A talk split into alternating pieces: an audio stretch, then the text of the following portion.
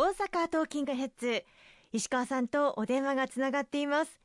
もしもし。あもしもし。あの参議院議員の石川博隆です。今週もよろしくお願いいたします。また今週も電話での参加でどうぞよろしくお願いします。ご迷惑かけます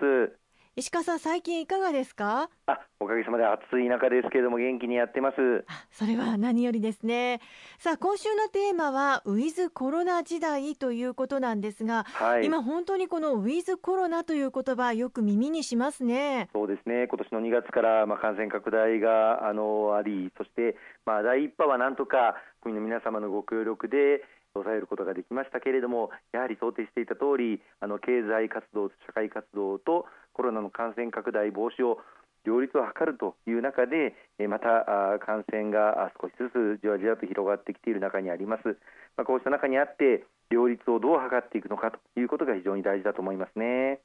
経済活動を再開させると感染拡大が起こる可能性はもちろん想定されていたということですよね。そうですねあの、まあ、感染症の専門家の方々もあの2009年の新型インフルエンザの、まあ、経験等も踏まえて第2波というのは必ず起こるというふうに、まあ、当初からあの言われていましたそのためにもやはり第2波が来るタイミングをどこまであの遅らせることができるのかそしてそれまでの間、まあ、時間を稼いでですねあの医療提供体制あるいは PCR 等の検査体制を、まあ、充実を図っていくと、まあ、そういう戦略で、まあ、来たわけです。あのおかげさまであの国民の皆様にご協力をいただいて緊急事態宣言下ではあの本当にステイホーム休業要請等にも応じていただいたおかげでなんとか乗り切ることができそしてその後も新たな生活様式ということで3密を避けるあるいはソーシャルディスタンスを図るという中でその第2波につきましても爆発的な感染拡大というところにはまだ至っていないと、またあのこの間、あの医療従事者の方々などあの関係者のご尽力によって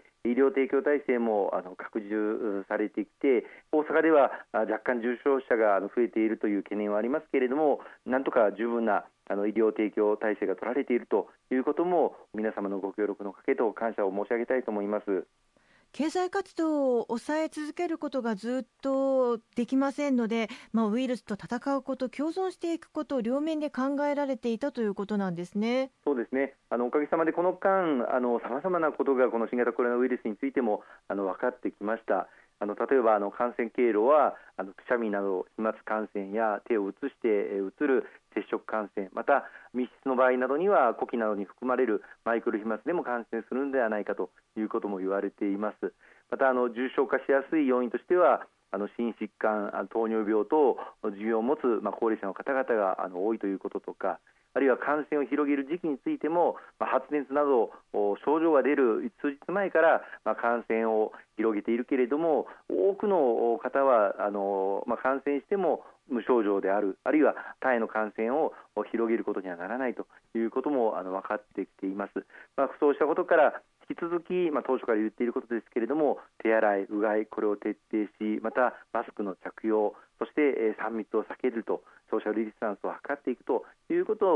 協力をいただいてなんとかこのお新型コロナウイルスの感染拡大を防止しつつ社会活動、経済活動を元に戻していきたいというふうに思っているんです。まあ、そういった中で、まあえー新しい方法をそれぞれが考えてやっていかなくてはいけないとそのために持続化給付金などさまざまな支援制度があるというふうに考えていいんでしょうか？そうですね今年の通常国会では、まあ、異例の対応が続きました。特にあの4月に入ってから直ちに第一次補正予算そして国会の最終盤では第二次補正予算と立て続けに予算を成立をさせていただいてその中で今回の新型コロナウイルスで本当に困窮されている方々に対するさまざまな支援策またあのウイルスと共存していく中で事業活動を再開をしていただく事業を継続していただくためのさまざまな分野ごとの支援策を設けることができました。例えばあの農水省では農業、林業、漁業の関係者の方々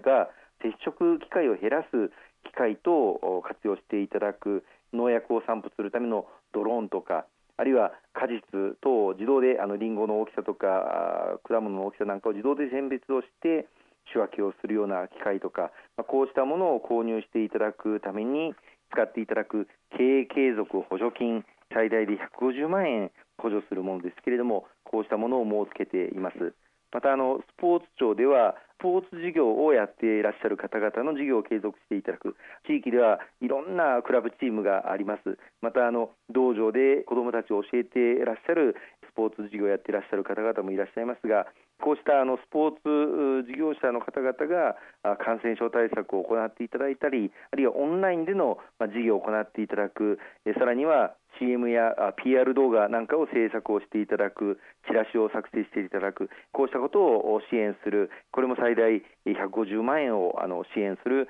スポーツ事業継続支援補助金というものも設けられています。それ以外にも文化芸術団体の方々がこれもさまざまなイベントが一切中止となっている中で大変困窮した状況にありますけれどもこうした文化芸術活動を行う事業主の方々個人事業主も法人の方々もそうですけれどもこれも最大20万円あるいは150万円を支援する文化芸術活動の継続支援事業というものも設けております。それぞれあの申請の受付が始まっておりますので、ぜひご自身やあるいは身の回りで関係者の方がいらっしゃれば、